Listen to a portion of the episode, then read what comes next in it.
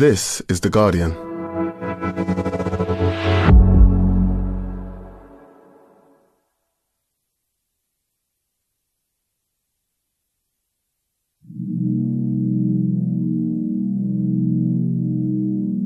Gene editing.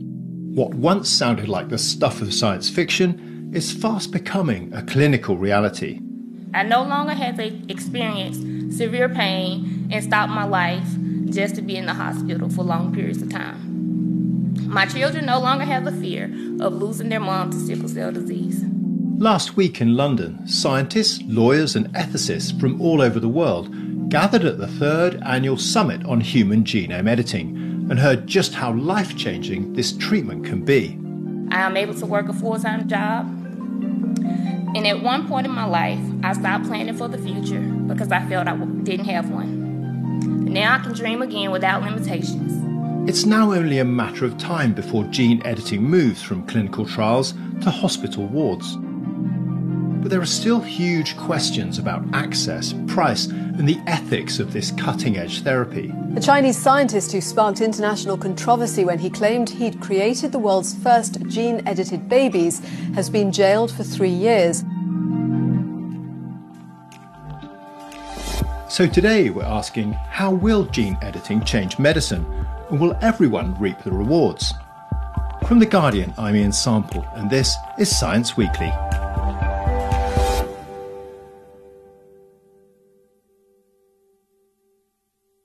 Hannah Devlin, you're a Guardian science correspondent and you've been covering the recent third international summit on genome editing. For people who know nothing about gene editing, what is it? So, gene editing is altering a person or an animal or plant's DNA. And you can pretty much think of it as editing a Word document, but in, in this case, the letters being changed are the letters in your genetic code. So it could be adding in some new material or deleting something or making a change. And gene editing is already used in genetic modified crops and animals, but it's also increasingly relevant in the clinic um, for treating genetic diseases. And this gene editing has really been made viable by a technique called CRISPR, invented by two scientists, Jennifer Doudna and Emmanuelle Charpentier, who won the Nobel Prize in Chemistry in 2020 for their work on this. Take us through how CRISPR itself works. Yeah, so CRISPR has been completely revolutionised this whole field and really widened up the range of applications that you could use gene editing for. The really clever thing about CRISPR is it provides a way of scientists or doctors being able to target very precise stretches of the genome. So you can literally pick a bit of the genome that you want to target and make a snip in the DNA at that point, and then send in the edit that you want to introduce, and then the DNA repairs itself, and you've basically made your edit. So I think it's that precision that it's allowed scientists to have that suddenly means they've got this whole range of um, changes that they can introduce. Now, when we talk about gene editing, the the potential application that gets the most attention is the idea of editing genes in human embryos. Why has that attracted so much controversy? The big one is if you change the genes in an embryo at a very early stage, then that will make those changes in every cell in the body. And when that embryo continues to grow, those changes will be included in, in the sperm and egg or eggs. And so the big thing is that those changes that you've introduced will be passed down to every future generation. And so because this is a very still a very new technology and although CRISPR is very precise, it's not perfect, there's a risk that you could introduce unwanted changes as well as the ones you're aiming to introduce. So you're making a potentially permanent change to the human gene pool. Most of the time, that issue of not wanting to pass on a damaging gene to the next generation, you can solve that just by doing uh, screening. So going for IVF and having your embryo screened to check that you've not passed on the, the mutation. And so there are only really quite rare situations where you'd have a couple that have you know mutations from both sides on both you know both copies of the gene where they could only have a healthy baby through gene editing. And then i think um, you know, another thing that gets brought up sometimes is the idea that you could use this technology not just to correct problems in the genome, so say those that are linked to very severe genetic diseases, but that you could introduce changes aimed at enhancing a baby. And um, then you get into this whole design of baby territory and whether that's an appropriate thing to do or not. And that whole focus on sort of designer babies and some of the sort of more more distant risks, it often sort of eclipses what's going on with the near term applications for genome editing. Those seem to be far less controversial. Why is that? Yeah, so I feel like in some ways this debate about designer babies, we've leapt way ahead of ourselves. And um, there aren't even many people suggesting that we should be um, moving into the clinic with editing embryos for cases of very severe disease at this point. So I, I think we can set that aside slightly. The much closer applications of gene editing are for treating genetic diseases in children or adults where a mutation is causing problems in the way a cell in the body is working. So, for instance, in sickle cell disease, there are problems with the, red, the way red blood cells work. And the idea is that you could target those cells eh, with gene editing to make them work in a normal, healthy way. And the first patient in that sickle cell trial, Victoria Gray, who's an African American woman, um, spoke very movingly about her own experience of having the treatment and being cured from sickle cell disease at the summit. As early as I can remember, severe pain and trips to the hospital was just as normal to me as sunshine on a school day. The pain I would feel in my body was like being struck by lightning and hit by a freight train all at once.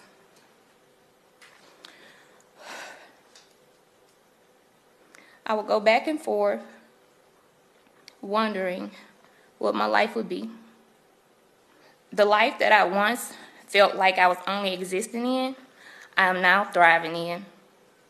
I stand here before you today as proof that miracles still happen and that God and science can coexist.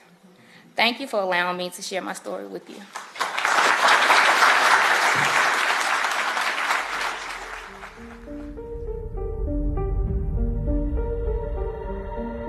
The treatment Victoria received could be approved as early as this year, but what other conditions might gene editing be used for? I asked Claire Booth, Professor of Gene Therapy and Paediatric Immunology at University College London. So, if we're talking specifically about gene editing technologies using systems like CRISPR Cas9, where you can precisely target a gene, you know, that technology is already in clinical trials for blood disorders like sickle cell disease, um, certain blood cancers, so leukemia and lymphoma. That's the CAR T cell therapy, which has been in the news quite a lot recently. Um, and also diseases outside of the blood system, uh, like some genetic forms of blindness, diabetes, and infectious diseases, including HIV. And the range just continues to expand, and there's lots of preclinical studies underway for these, uh, including more forms of cancer, uh, inherited forms of deafness, and autoimmune diseases. How are these therapies delivered? Because we read a lot about them being sort of one shot treatments, which suggests it's just a needle in the arm and off you go. Actually, there's there's many different ways of delivering these these therapies, and it slightly depends on what disease you're targeting and what part of the body you're trying to correct. And so, if you take the example of sickle cell disease, that's using blood stem cells, um, which we can harvest from the blood now. They're taken to a lab, they're corrected, and then they're given back to the patient, usually after some form of chemotherapy. Uh, and that's called an ex vivo approach, and that's what we've been most commonly using.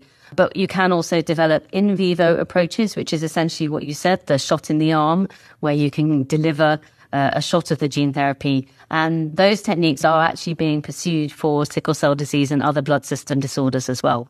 So, sickle cell disease is potentially curable with this new gene editing treatment, and presumably that's life changing news for millions of people around the world who are affected. But what actually happens now? Well, once the therapy has been approved by a regulatory agency and is a licensed product, um, that's really only half of the journey. Then you've actually got to get it to the patient. And that involves a number of different steps, including discussing reimbursement strategies with national health systems um, and actually you know, taking practical steps to ensure that you can deliver these therapies. Over the past years, we've seen you know, many of these promising therapies not reaching patients for, for commercial reasons. You know, we've seen patients with life-threatening, devastating diseases having their lives transformed with gene therapies, like the ones we've heard from Victoria. but it's not commercially feasible in many cases to develop such high cost therapies in small populations of patients with rare diseases. You know, it's a massive challenge that we're facing at the moment, and we really need to find new ways to ensure that patients in need can access these therapies.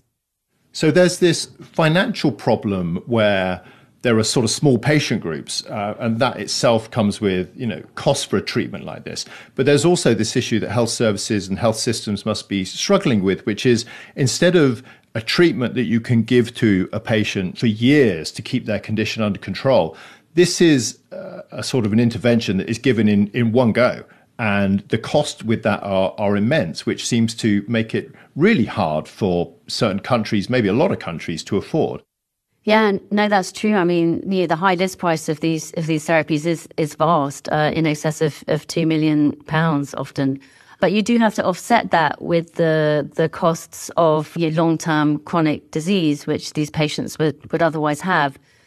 I mean, people have looked into you know, innovative reimbursement strategies and payment strategies for these high cost therapies, you know, where you have payment by results, so a smaller payment up front, and then as the treatment continues to work, further installment payments almost. This is just for a small number of patients, but if, if these therapies get expanded to other diseases and other patient groups, then you know, the problem's going to get even bigger. And when we're talking about diseases that affect large populations in low and middle income countries like sickle cell disease, which is know, so more prominent in, in, in African countries and, and elsewhere around the world, this is going to become a real problem. And is there anything more that we can do to tackle those problems? Well, I think one good thing is that we're talking about them for a start. You know, we are beginning to talk about the equitability of access to these kinds of, of life changing therapies. Last year, together with some colleagues from around Europe, including patient advocacy groups, uh, IPOPI, um, we founded the Agora initiative with, with the mission of facilitating access to effective gene therapies for the treatment of patients with ultra rare diseases in Europe, really trying to look for solutions to these challenges. Unfortunately, there are a number of uh, initiatives similar to this happening uh, around the globe. And Claire, I'd just like to get a sense of how optimistic you are. Do you see gene editing interventions as being clinically sort of important, having a clinical impact over the next 10 years? Or do you think some of these problems with the huge costs and the access are actually going to re stymie that kind of progress? Well, I think it is important that these gene editing technologies, you know, they are going to be um, you know, effective for, for some of the diseases that, that we've talked about. But we, we already have some effective gene therapies, uh, not gene editing technologies, but uh, gene addition therapy treatments um, you know, that haven't made it to the patients who, who need it the most. So we really need to address these problems now if we're going to be able to implement these gene editing precision medicines in a few years' time.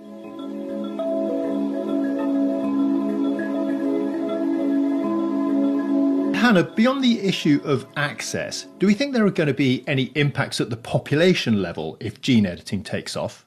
Yeah, so one, one thing that people pointed out is that if gene editing became really widespread for treating some genetic diseases, you might actually end up with more of those mutations being passed on and numbers of those mutations growing in society because you know for instance if you've got a mutation that causes very severe disease that would normally lead to someone dying during childhood but you can now treat it using gene editing then those children will grow up healthy and potentially pass on those um, genetic mutations in the next generation and then you know potentially meaning that more gene editing is needed to treat them. Um, this is already speculative, but I think you know it does raise interesting questions about those kind of effects. Hannah, before I let you go, what was your main takeaway after sitting through you know a lot of those talks at the conference? So I think I went into the conference expecting lots of interesting discussions around the ethics of editing embryos, and I came out of the conference feeling extremely excited about all the gene editing clinical applications that are not going to involve embryos but that are very near term and could really have a huge impact in treating lots of genetic diseases. So, yeah, I think it was a really positive takeaway from the conference. But the one thing I would say is there are definitely a lot of lingering questions about access and about how these therapies are going to be made available to everyone and not just a narrow pool of people. Hannah, huge thanks for coming on and taking us through all of this. Thanks, Ian. Good to chat as always. Thanks again to Hannah Devlin and Claire Booth. You can find a link to more reporting on this issue on the podcast page of the Guardian website. This episode was sound designed by Tony Onuchukwu, and the executive producer was Ellie Bury. We'll be back on Tuesday. See you then.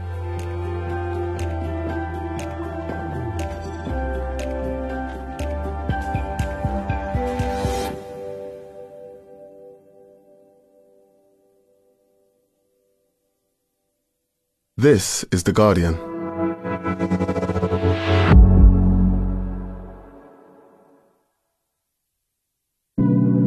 The wait is over, and we are back for series two of Pop Culture with me, Shante Joseph. We'll dive into the biggest pop culture stories of the week again, from Meghan and Harry. And this is why sort of turning Harry and Meghan into polarizing figures ticks a lot of boxes, because it just drives clicks. To Rihanna. Rihanna rocks up at about one she just swans in like she's the most ordinary person in the world, just running a couple of minutes late. And of course, the chaos of my life. I meet someone, I show my friend, they're like, mm, yeah, it's okay. Four weeks later, I'm sliding down the wall crying. One week later, I message my friends, I met you guys. This is how I dated 11 people in one year. Listen now, wherever you get your podcasts.